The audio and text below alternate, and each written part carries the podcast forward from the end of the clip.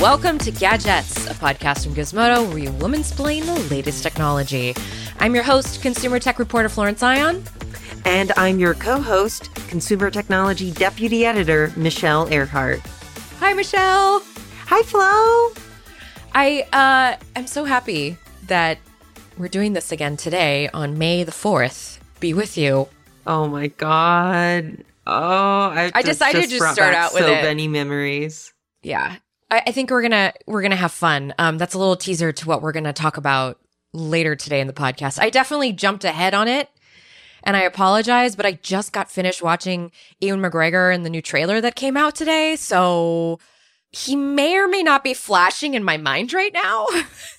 I haven't been excited for a new Star Wars thing for like a while, but I love uh, Ewan McGregor, so we'll see. Okay, we'll talk. Okay, great. We'll talk about this. Uh, but before we talk about it, we have to do a little programming note, right?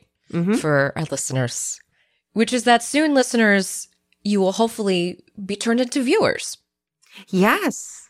I know that you've been uh, talking about wanting a video component to the podcast for a little bit, Flo. You know, we're gadgets. We show gadgets, and uh, it's helpful to be able to have them on camera sometimes. Yeah, I can't tell you how many times I've. Well, I, I, anybody who's listened to the podcast since the first episode can knows how many times I've held up something only to describe it, and it's like it's great, but it's Yeah, I was re-listening to our uh, smartwatch conversation the other day, and we were talking about the shape of your Galaxy Watch versus like the Pixel leaks or Mhm. whatever, and it would be great to like be able to actually show that to people. But we will be able to now. We're still figuring out some of the details. Um, you'll still be able to get this as a podcast, so don't worry. Uh, but we're working on adding video components to the podcast, uh, uploading them to Gizmodo's YouTube channel. Um, Um, we'll provide the links so you can follow along pretty easily. But yeah, look forward to that. I'm looking forward to it too. Granted, it means now I'm gonna have to do my hair, brush my hair actually.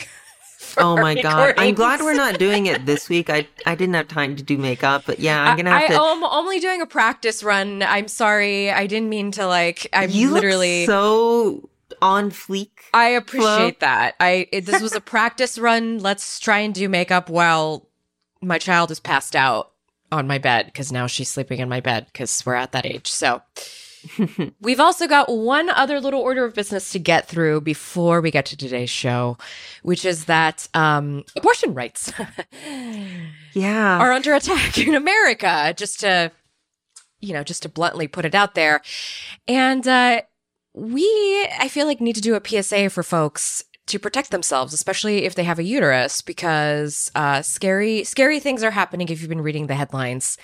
And actually, just last night, Dell Cameron published kind of a damning report on Gizmodo about some of the shady data practices that can actually put your life at risk if you're a person seeking an abortion from a state that's either working to ban it or currently has very restrictive abortion laws.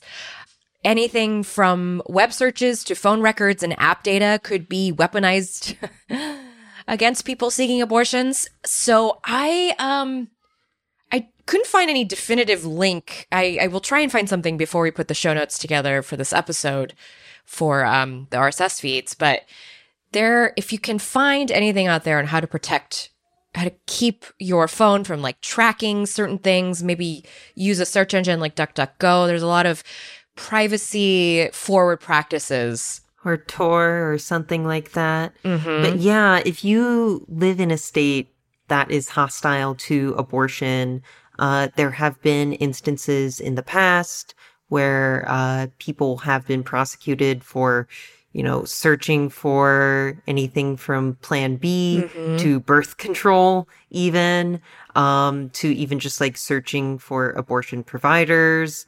And then I actually saw something, uh, a warning on Twitter earlier today from a data security person who said if you keep track of your ovulation in an app or something like Mhm. that, it might be a good idea to move to pen and paper uh, for the time going forward. which is it's ridiculous because our smartwatches that we buy for these things like my samsung health uh, which is the app on my Samsung watch, it does period tracking and I rely on it like clockwork every month. There's apps like Clue, which I was reading, like they have some protections, but it's still because I don't cover this specifically. I, f- I feel I don't want to give bad advice, but because I because I know DuckDuckGo is pretty privacy forward, I'm suggesting that because it's a very easy thing to get from any app store and just kind of start that way. So, um, things to consider, Michelle.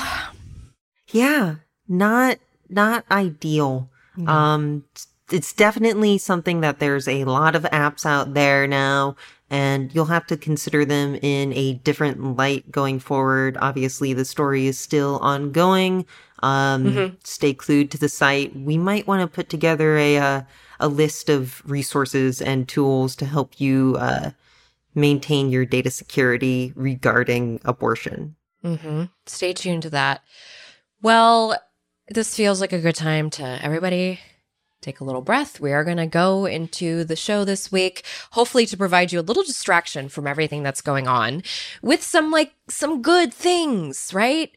We're going to talk about the right to repair your laptop and smartphone. Like that's a really good thing that's happening for consumer tech. So we're going to get into that, into, you know, why Microsoft, Apple, and Google, they're all on board for this. We're also going to take a look ahead at the future which is always a good positive thing, and the gadgets coming through the pipeline because Google I/O is next week. Mm-hmm. That's Google's big developer conference. It always happens around my birthday. I guess it's just Google's way of throwing me a party. uh, can you blame them? I'm so great. Just kidding. Um, but I'm looking Hello, forward Are you one of those people who celebrates a whole birthday month? Yeah, I may there were two Google I/Os that overlapped directly on my birth date, and I did make it known in the press room that it was my birthday both times. Not only Excellent. to the, the, fellow colleagues, but also to the Google execs. they uh when they I'm start uh, having you over in person again, they should have cake ready. Listen, uh, I just considered all of the free snacks they were giving us to kind of keep us, you know, as an outdoor event as the as my birthday treat. little things in life. Uh, finally, we're going to talk about. It turns out that Michelle and I have histories with Star Wars. Yes, it is May 4th. Uh, there's that new Obi Wan trailer we were discussing mm. earlier. Still uh, on my mind. And yeah, Flo told me about her fan fiction earlier today. We will get so into got- it. Let, yes, sneak peek. Let's let's tease it. All right. After this.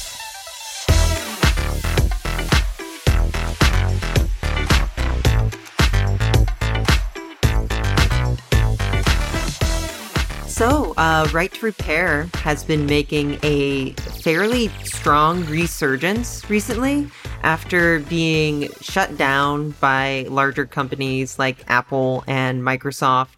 Um, just last week, we saw Apple start its self-service repair program. It's still got some major caveats, uh, including that unless you have the tools you need, you'll have to rent like a giant $49 box that is like a good hefty two grocery bags worth of weight. But Apple's not the only one that's moving into what? right to repair. Microsoft, yeah, yeah, yeah, we'll talk about that. Oh. Um, Microsoft also announced yesterday that it is looking into right to repair. We don't have any specifics, but they did a study where they were talking about turns out that if you repair something rather than replacing it, you have much less of an ecological footprint. Um, Who knew? So kind of good for uh, all uh, all parties involved, but of course, uh, especially Apple still wants to keep their iron fist over it. So, uh, there are definitely some asterisks on all these things. But yeah, right. right to repair is in the news after being shut down for most of the past, you know, five years or so. I have been really excited to see Samsung and Google get on board as well with their phones because I think I mentioned this on the podcast before, or possibly I mentioned this on another podcast, but um, I I tell this story all the time that I dropped my Pixel 3 in front of Marilyn Monroe's Palm Springs home. Oh my god. And so the sad part of this is that Marilyn Monroe passed in that home. R.I.P. Um, I know she's like back in the zeitgeist right now because of the Met Gala, but that's neither here nor there. And um, so I, I made up this little story that I was haunted by the ghost of Marilyn Monroe, and that's what broke my Pixel 3. It was a pain in the butt to get that thing sent out to Texas and fixed. Like it was, I was really lucky that I have this job that I do where I have phones, you know, available to like pull Mhm. from because I would have been screwed. I would have been screwed. I was without a phone for a couple weeks. so my last Android phone was a Pixel One Mhm. that I stayed with for a little too long. And that wasn't just because I was afraid to swap to iPhone or because I'm hesitant to upgrade my phones more than like every few years or so. But it was also a little too long because a few months into owning it, I accidentally stepped on it and crushed the, the camera Oh my Um, god, Michelle! That's like that was the whole point of the, The- Pixel was the camera. I know. I was so disappointed too. Um, and I was thinking, well, how often do I actually use the camera? Part of the reason I bought How this was because I, I, wanted the camera on a smartphone? a usable camera.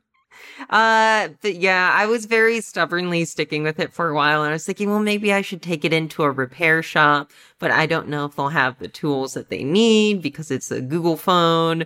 I Right. don't want to really bother sending it in to people. So I just lived with it for forever until eventually I was like, well, at this point, it's just easier to get my iPhone. um, but maybe if I had like some sort of website I could have just logged onto and gotten the parts I need, I could have actually used the camera that the Pixel was famous for.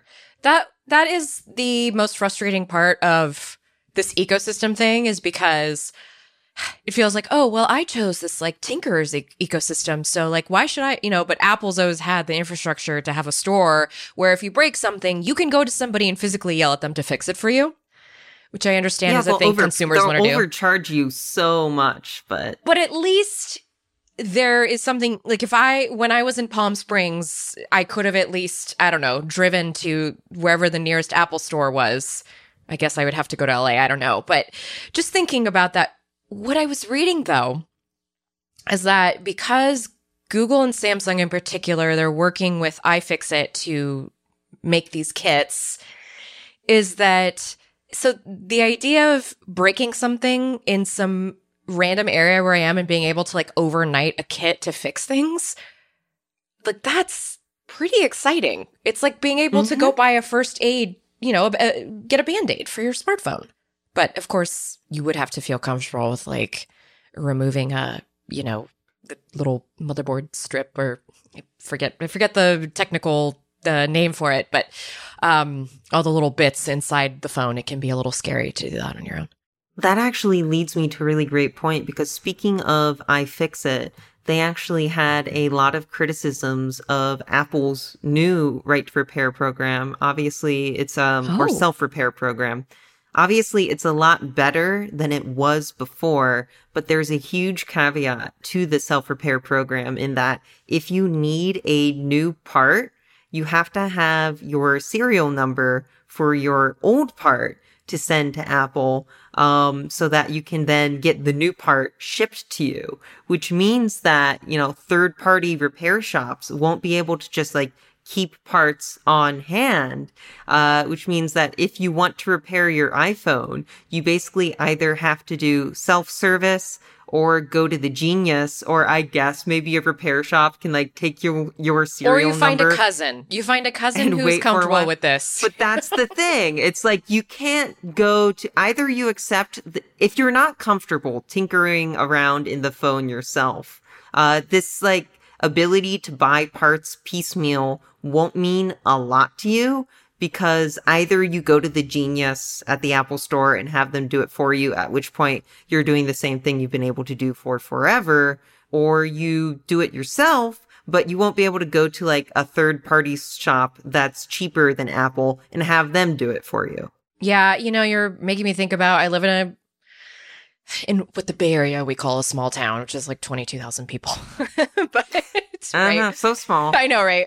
Small I used to live in Indiana. We had towns of like 500. But Yeah, exactly. I know. That's why I'm sort of uh, laughing about that. But so we have a little computer shop, right? And that's where people go and get like their their Macs and their PCs and their phones fixed. And I think about them, like how are they going to fare after all this? You know, there are mom and pop shops that have built their businesses off of helping people fix their stuff, and it's like the gentrification of the gentrification of right to repair. Yes. Yeah. I don't no, know. I agree. Um, speaking of that, there's actually like, um, so obviously you need tools to repair your phone. yeah. And we were talking about Apple again, not to belabor the point on Apple, but this was one of our biggest stories last Mhm. week, which is if you need to get the tools to repair your phone and you don't have them, you can either buy them piecemeal. So like you can get a torque driver, Yeah. which is uh, one of those like screwdrivers that uses tension to drive in bits, um, for $13 from them.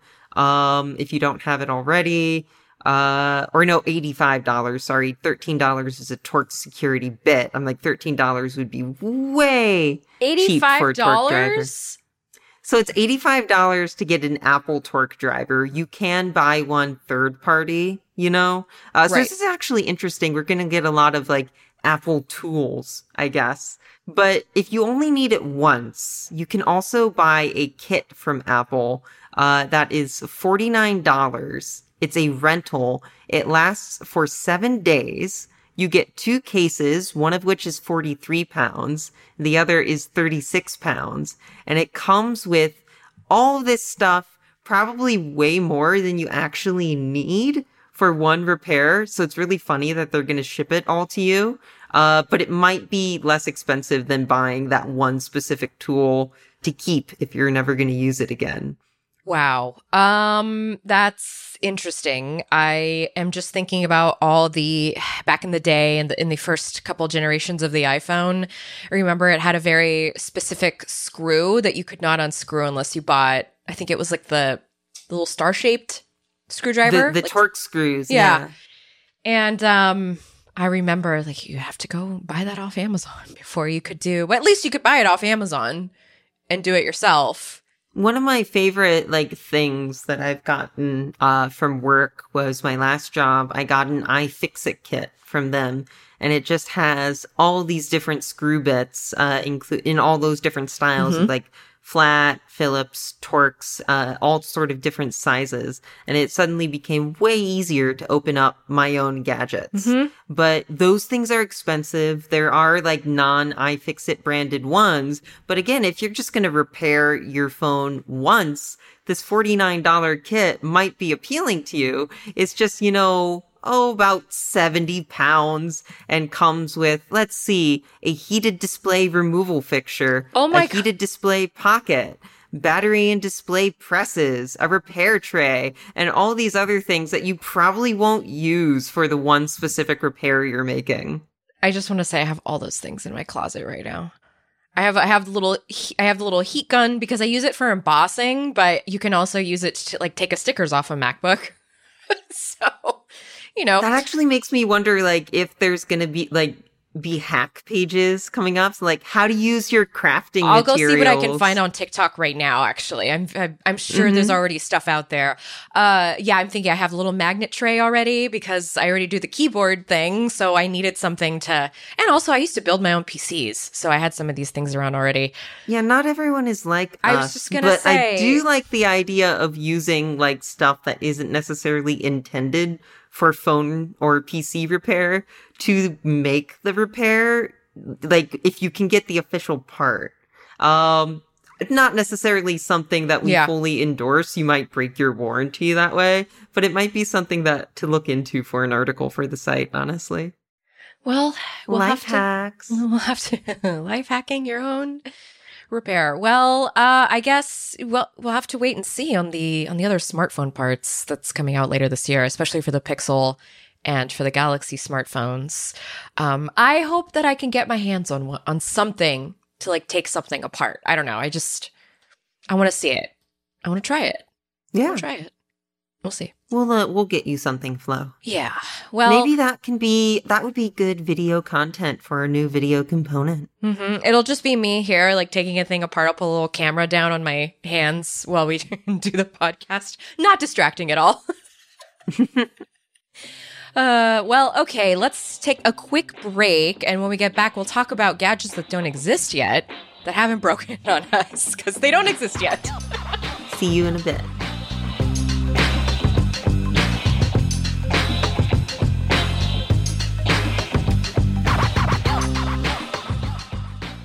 As you write your life story, you're far from finished. Are you looking to close the book on your job? Maybe turn a page in your career? Be continued at the Georgetown University School of Continuing Studies. Our professional master's degrees and certificates are designed to meet you where you are and take you where you want to go. At Georgetown SCS, the learning never stops, and neither do you. Write your next chapter. Be continued at scs.georgetown.edu slash podcast.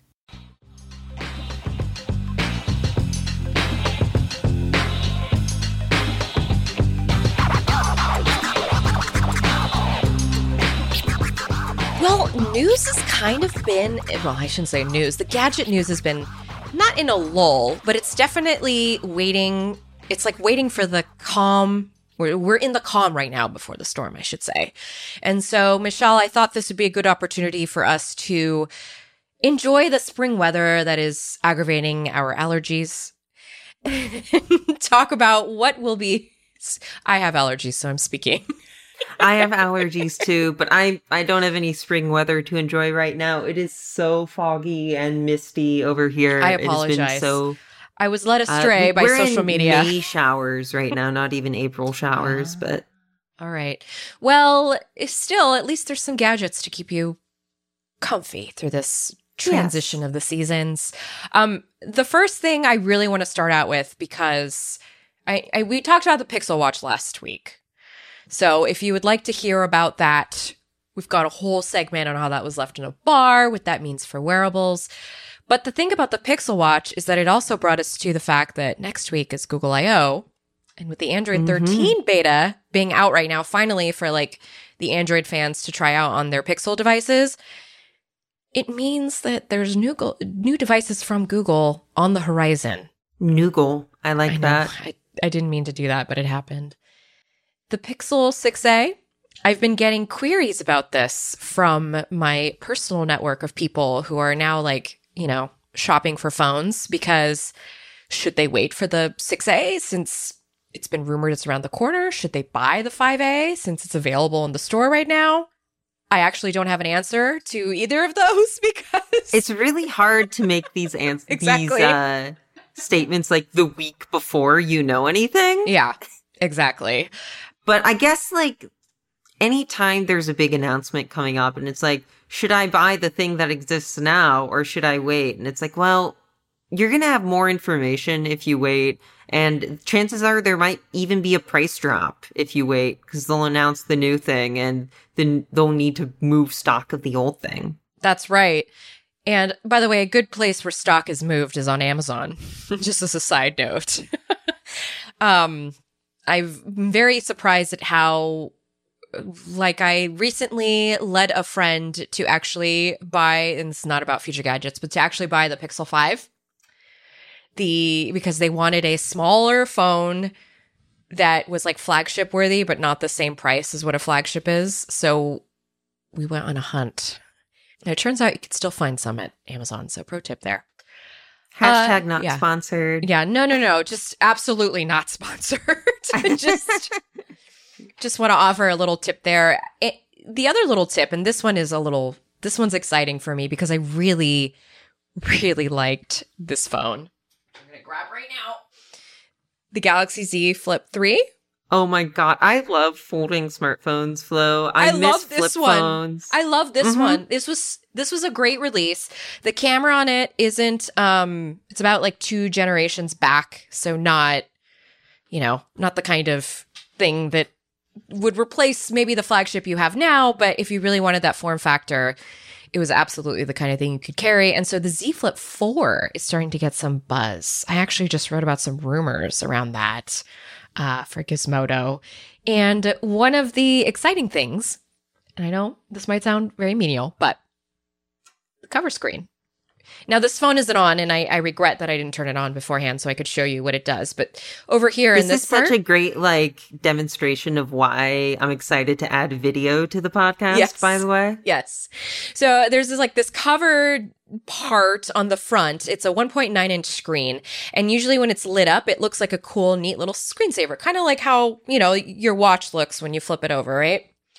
And it's because it's Samsung, you know, their displays are really great. This is proven through and through. It looks really neat when you pair the flip with like a case or something, you know, if you really want to go for like a motif. So the Galaxy Z Flip 4 is getting a two inch cover screen, possibly. What is that? An extra like centimeter or something like that? A little more space hey, for more your... real estate is more real estate. That's true. That's very true, Michelle. Uh, speaking of real estate, so that's that's exciting. We don't really know much else about it. Maybe it'll have a slightly bigger battery, which was one of the the big issues of the Z Flip Three. Was yeah, very- but it's it'll probably still be kind of behind on battery life from the uh, article that you wrote up, right? considering considering all the Android flagships that just came out this year have a 5000 milliamp battery as like the highest. Uh, the Samsung Galaxy S22 Ultra has that, and that thing lasts like what 18 hours. I think I remember my battery test for that. I mean, that's incredible, and that is that was not what the Flip was doing. I mean, I imagine it's hard to have a bigger battery because batteries in don't this form factor, fold. Yeah. And what they did is is they cut the battery, right? So they could put it in each part Mhm. so that when you fold it close. And they do this in the in the fold as well. And the fold is the one that folds like literally a book.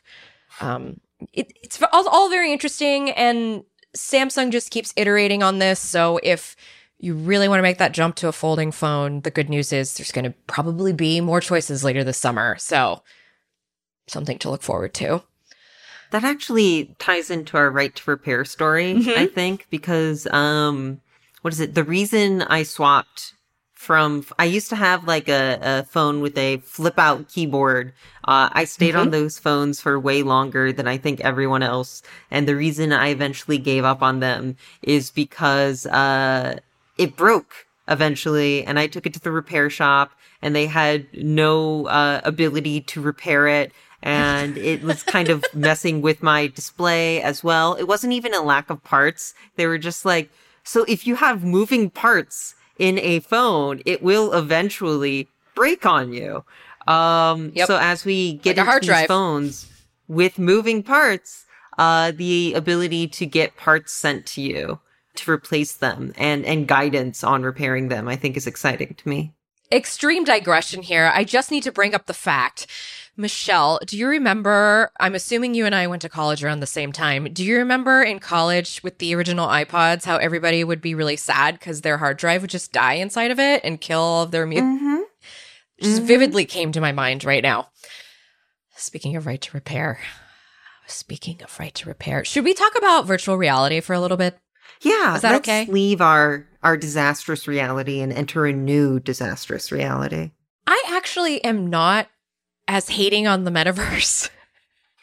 Uh, yes, the the marketing around it is absolutely like very broy right now, which is throwing, you know, it, it's completely killing the vibe for me in this moment. But before all this metaverse shenaniganery, uh, which is a word I kind of made up, I was really into my Quest 2. The Quest 2 is definitely something that has been very like exciting to me. I've been considering buying one since it was the Oculus Quest 2. Um, and now at this point, I think, like we were talking about earlier, it might be best to wait and see what the new stuff that gets announced is because a leak has come out and Meta is supposedly working on delivering four new headsets by 2024. Oh my goodness. I'm this is like smartphones, right? You know how Samsung has like the the small phone, the medium like pretty good phone and then the super premium, this is the best you can get. It feels like they're going for a similar strategy here with the VR headsets. And my fear is that as well as the Quest sold this past holiday season because I I believe I read that there was like an uptick in sales. I fear that society is not quite clamoring for this. well, the thing is, like, or are they? Maybe so, I'm wrong.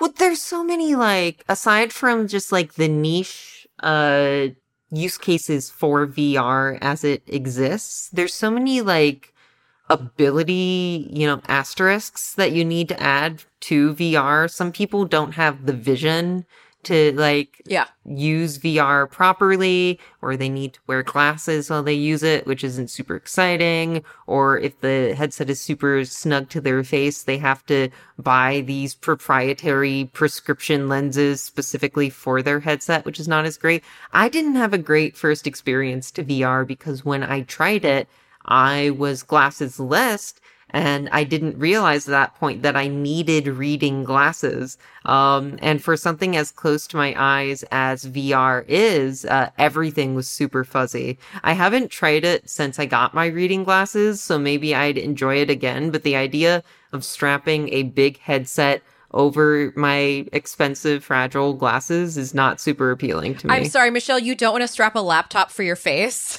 to your face. Yes, that's the quote they have for yes. like their most their new most expensive model is they're describing it as a laptop for your face. It's supposed to have like Chromebook level power. How does that entice is... me? I I don't want a laptop on my face. In fact, my migraines are like a little far away that's the other thing with these headsets is I still think they're kind of chonky and and heavy and it's really just like I get like my neck starts to feel a little tired. Definitely because I have this bridge this little bridge on my nose um sometimes if I'm too tight on the on the strap it'll like kind of start to ache. It's physically very different way of interacting with technology than versus the phone where we're just right. And like I'm still a little hesitant for like what you get from VR. The VR that the VR headsets that you can connect to some sort of other device to up their power are nice, but they also, you know, strap you down to one location. Right. Uh, they can be a bit heavier, which is why the Quest 2 is so Thinking appealing. about you, HTC Vive. H- so the HTC Vive, for those who don't know, offered like room tracking and uh, it played your Steam games. That was it, the immersive have- one. I it tr- sounds like you had one. Flo. No, I I was um I was very fortunate to to have one of the first demos like way back when it came out and I was just super I remember being super blown away by it because I went to a couple of the Oculus conferences back when it was still called Oculus and I um definitely ended up with my head in the toilet at one of them because oh, because oh. I felt so sick after what I had to do for one of the titles. So again, I feel like See, I was it took me a second to realize what you were saying there. I thought you like had accidentally navigated your way to the toilet. possibility. While wearing the headset, which does bring me to their they're working on Meta is working on adding cameras to the outside of its headset now so that you can actually see the real world through them, which I think was another The Quest does people, this by but... the way, which help which helps me a lot. So it'll kind of like show you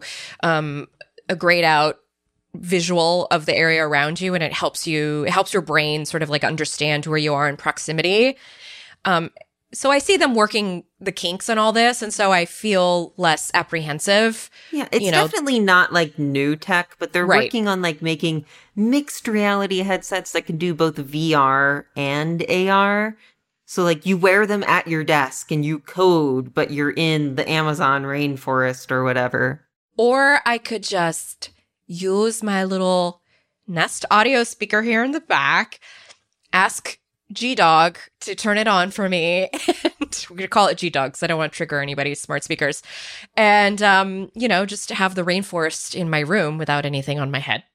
See, that's the other thing is like for these use cases for the headsets, I don't want to belabor this point, but like the headsets that can display really good graphics are really expensive and chonky and tie you down to some sort of machine that it connects to. The headsets that are portable are a lot more affordable and nice and give you a similar experience. Like you still get the 3D and the head tracking, but like the R is a, a, little less R, I think, because the graphics aren't going to be as nice. So it'll feel less you're, like you're in a different reality or whatever.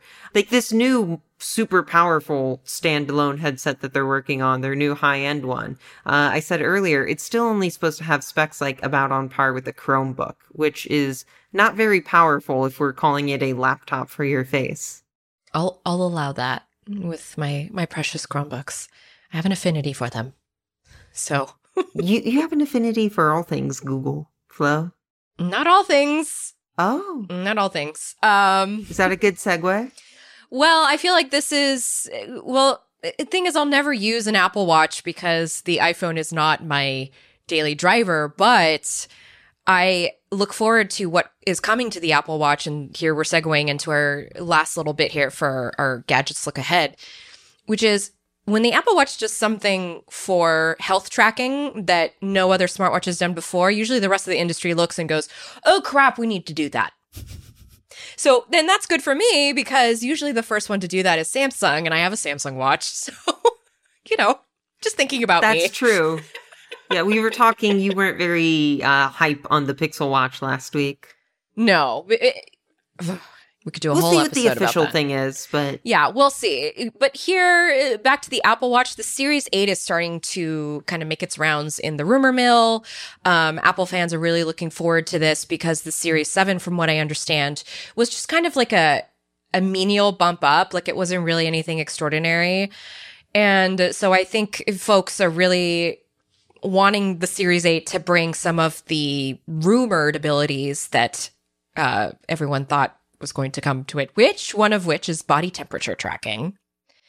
And this is important because we're talking a lot about pregnancy on today's podcast. Um, but one of the reasons it's important is because of fertility.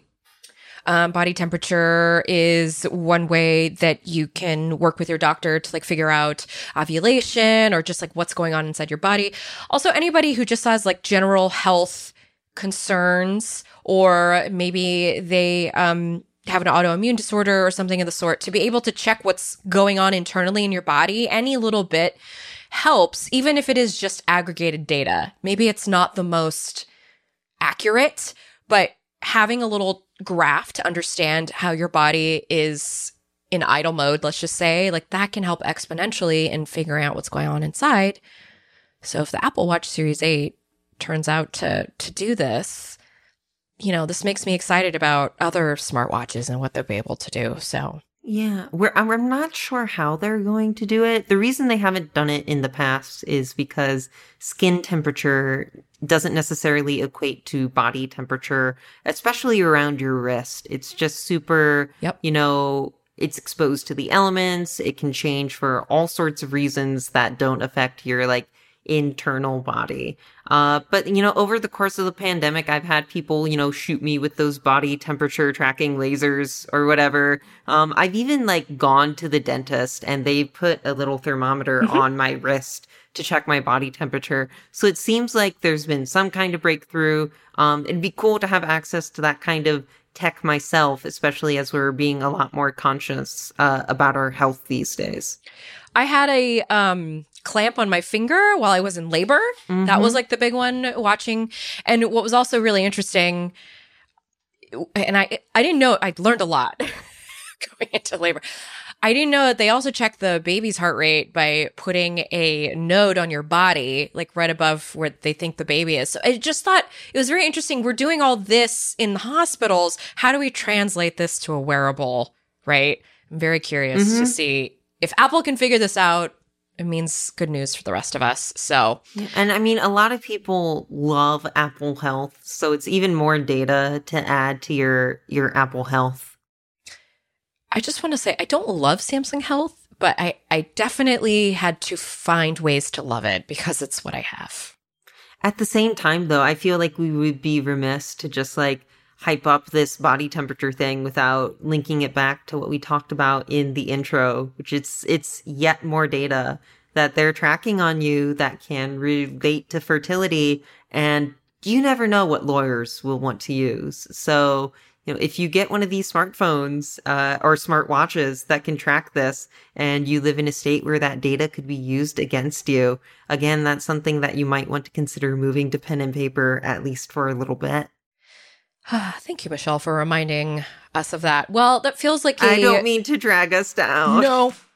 Listen, it's the reality. We got we got to do what we got to do. But you know what? We can segue to our next little distraction. So why don't we take a little break, and then when we get back, we can, you know, just In visualize far, far with away. Ewan McGregor.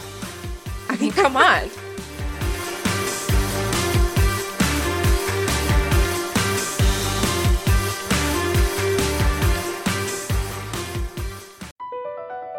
Across America, BP supports more than 275,000 jobs to keep energy flowing. Jobs like building grid-scale solar energy in Ohio and producing gas with fewer operational emissions in Texas. It's and, not or.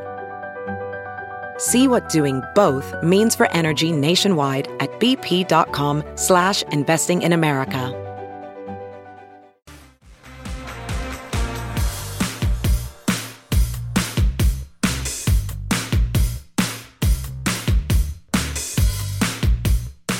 Michelle, I've been racking my brain on how to start this section. We could start it like real intense Star Wars fans and do like the whole John Williams score. Or I could just start it out by saying, how excited are we for Ewan McGregor to reprise his role?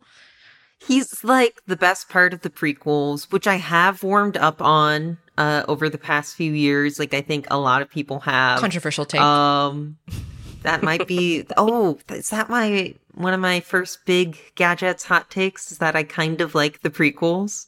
okay, I didn't see the fan. But but but let me finish my Okay, thought, yes, which is that I still don't love the prequels, and I mean the acting is one of the most unbearable parts of it, except for Ewan McGregor, who I think carries those movies, and I'm excited to see him reprise his role. Okay, this is perfect. I'm glad you brought up the acting because the uh, the person that I sort of blame for the act, I'm sorry. The other great part of the prequels was Natalie Portman, right? Because she is an amazing crier. She p- puts her whole face into it. Like that's how we know she's a great actress. Hayden Christensen, not not so good.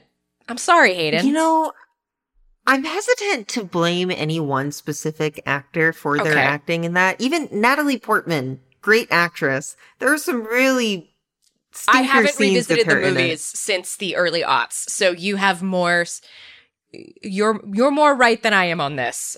I wonder how much of the acting problems actually come down to directing, which Right. uh, I'm also interested in then because um, Hayden Christensen, yeah, Hayden Bubba is supposedly going to be back as Exactly. Darth Vader in the Obi Wan series, which is interesting. I don't know how you do that. Darth Vader has that very iconic voice, so I don't know if and like his body's all covered up in his armor, so I don't know how you make it be like this is Hayden Christensen as opposed to this is anyone playing Darth Vader with the Darth Vader voice. Maybe there'll be flashbacks, but I feel like there's a lot of chances for redemption here.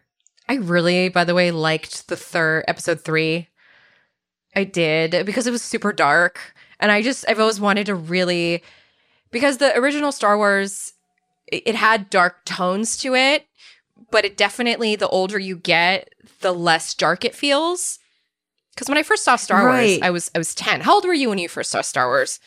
Oh, I think I was maybe when I well when I first saw it, I was like six or seven, and I didn't know what was going on, and I didn't care, and it looked super old to me, and I really disappointed my dad because I'm like, Dad, I don't want to watch this anymore. Okay, I was gonna ask, did your parents do this? Did did your parents get you into it? Is what I mean to ask. My my dad tried to get me into it, and then I wasn't loving it. I gave up on it.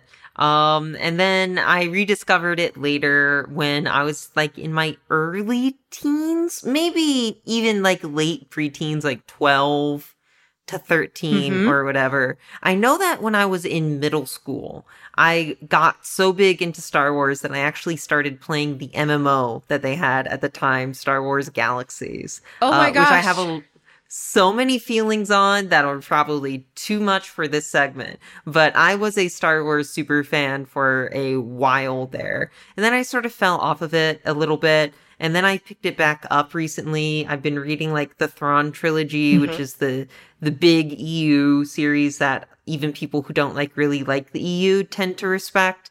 Um, I've been le- reading the sequel to that. Can you tell people Uh, what EU is for the uninitiated? Oh yes. So EU means uh, expanded universe, and that is all of the like stuff that is no longer canon. But prior to Disney's acquisition of Mhm. Star Wars, any Star Wars material that wasn't like in the six movies was considered EU material. Um, and that included a lot of novels, video Right. games, comics, etc. Uh, I think that's how a lot of people in my generation got into Star Wars was actually the video games and the books, and then we went back and watched the movies uh, with our knowledge from that. Yes. I discovered Star Wars through we had a substitute teacher and they played Empire Strikes Back. And that was my first the first time I saw it. And then they re-released the original trilogy. Remember they like remastered it and put it in theaters. Mm-hmm. So I asked my mom to take me to see Return of the Jedi, which is so so random, right?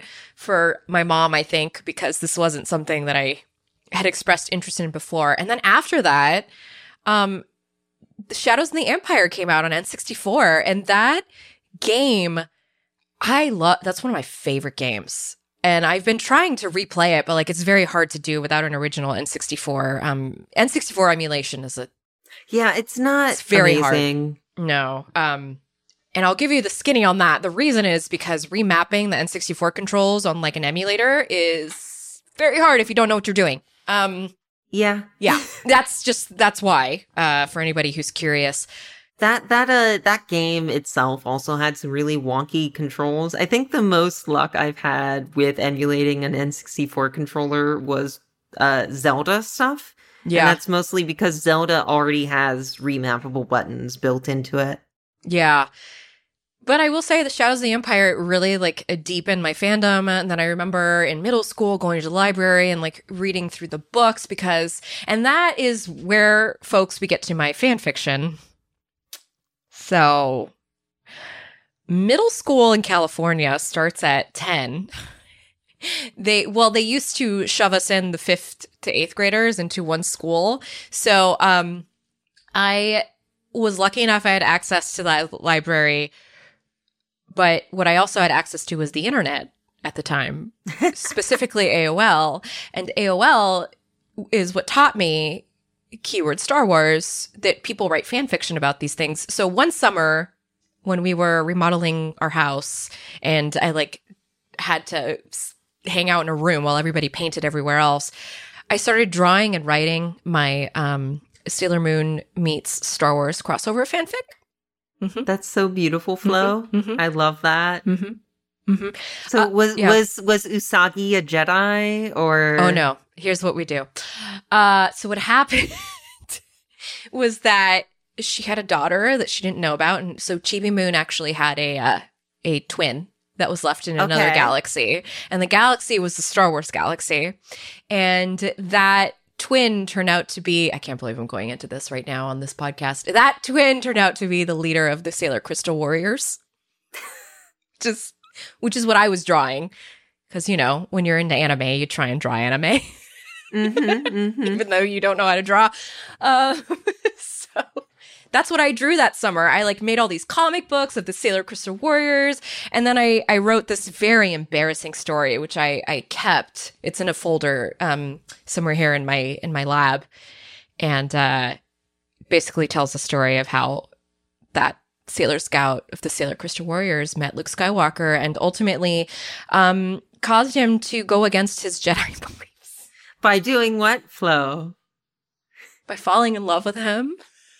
Oh my god! I was a You Luke know, okay, Skywalker girl. I was a Luke Skywalker girl. I was never a Han Solo chick. I think that's fine. One of my favorite parts of the EU is Mara Jade, which is like Luke Skywalker's wife. And I Um, learned about that through the books, right? So I said, let me do my own take on it. mhm. So thank you, middle school library, for this is why libraries are important, people. We need to not ban books, okay? Let children be creative. I don't want to go on on yet another tangent within a tangent, but there was a a Star Wars comic in my middle school library that had like, oh, this actually brings us back. It had Darth Maul with robot legs tracking down Obi-Wan on Tatooine to get his revenge. And this was years before they actually made that canon in in the Clone Wars cartoon, which is good on the whole. I think it it might get overhyped. There are definitely some segments that are still like very much the worst parts of the prequels, but Darth Maul in the in the Clone Wars cartoon sounds very silly. Bring him back with robot legs, but he's like the best part of that cartoon, mostly because they need some kind of big villain, and they can only do so much with Palpatine and Darth Vader. I want you all to know before we wrap up the segment that Michelle talked me out of doing a segment today to do it here on Star Wars. And I'm really glad that we did because it turns out our Star Wars histories are very storied and very deep. And uh, I guess I I, should still ask. haven't gotten into uh into why I kind of like the prequels. oh, yes, please, please do that. Please. Oh, oh no, I I think that's probably saved for another time. I'll let the the Hmm. comments come in and and call me uh call me out first. Yeah, let's say, who knows? You know, with this new video format, we could maybe do a video uh, chat for something. I don't know if anybody's interested. I have to ask you though, um, is Disney? This is a this is a very loaded question. Is Disney ruining Star Wars for you? That's such a loaded question. I know to end because on. my I know. answer is my answer is kind of yes, but I don't want to come across like the people who say like the last Jedi is terrible because the last Jedi is easily the most interesting Star Wars thing they've done to me. Um it's and there's only so much you can ruin Star Wars given that it was kind of dead for a long time. But I'll say this, a lot of the Disney Star Wars stuff to me is very meh um, which is not something that I had felt about Star Wars prior to Disney's acquisition. Star Wars was either very, very good to me or very, very bad. And that me- meant it was always interesting to me, uh, in either way. Uh, but a lot of the current Star Wars stuff is like, you know, very, I can skip it. Uh, very much like I don't feel a ton of a reason to pay attention to it. And that's a feeling that I'm not used to having with Star Wars. Although I will say there has been very, very bad stuff. Uh, I really do not like Rise of Skywalker. I saw it on my birthday. Uh, it was not a good birthday present, but that's okay. I went to drunk Shakespeare later that night. Oh, good. I'm glad you. I'm glad you made up for it. Um, yeah. Wow. I listen. I share a similar sentiment. I And we were just talking about all these like memories that we have of being young with Star Wars, and uh, it's hard to see it barreling. Unlike, let's say, Sailor Moon, where they just kind of made they just redid the story in a different way, which is okay. I don't know. It's uh, God, we could do a whole episode on this, couldn't we? we could. We really could. We really could. Well, let's just let's just stop it there and say if you do have Disney Plus, uh, the new Ewan McGregor um, Obi Wan Kenobi is going to be streaming starting May twenty seventh. So something to mark your calendars for. That's exciting. I really did not like the Boba Fett show, but I liked Mandalorian fairly That's well. That's how I felt too. Yeah. I liked their anime collection that they did with the anime Star Wars Yeah. shorts. This could be good. It's a part of the story that I'm really interested in. Uh, before we leave, though, I do have to say, like, one of the things that really bothers me with Star Wars is knowing that the canon is leading up to the sequel trilogy makes all this stuff that they're doing that takes place in between the original trilogy and the sequel trilogy feel really disappointing and pointless in a way. Uh, like I'm really excited about all this New Republic stuff, but then I know that Force Awakens is going to happen and they're going to, you know, just reset everything again in the future. You know, I can just pretend that part of the canon didn't happen.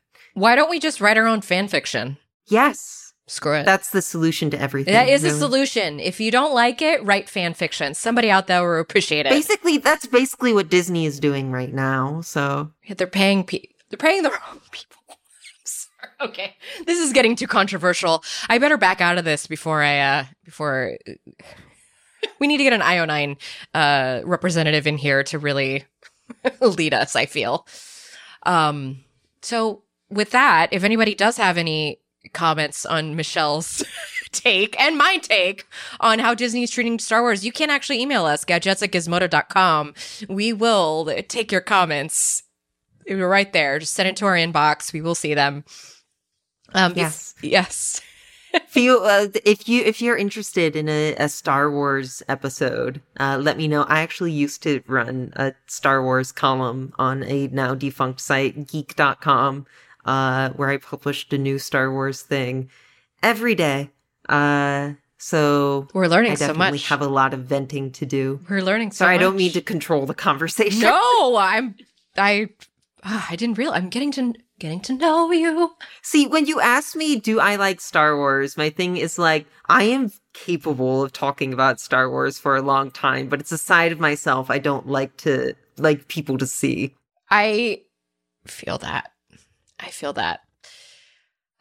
Well, in that note, before we go, we want to thank our sound engineer, Ryan Allen. This is our last time that he'll be editing or producing this podcast. Thank you, Ryan, for the last 27 episodes. You've made us sound so great, and this podcast would have been nothing without your editing prowess on the back end.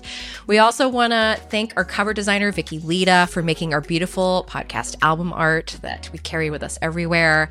And a reminder that you can tweet us at Gizmodo if you use Twitter. And you can also find Michelle and I on our respective social media profiles. Michelle, where can folks find you? People can find me on at Shell Ehrhardt. It's just Michelle, but with the MI cut off. Perfect. And that's actually how I look for you when I tag you on Twitter is I start with a C. C-H. And as for me, you can find me at Oh That Flo, wherever you get your social media. Um, I'm everywhere. As for this podcast, remember you can still subscribe to our audio feed wherever you get your podcasts. If you're on Apple Podcasts or Spotify, please leave us a review. It helps us so much. We'll have more details for you next week on what's coming up. So until then, everybody, stay safe, stay healthy. Bye. Bye.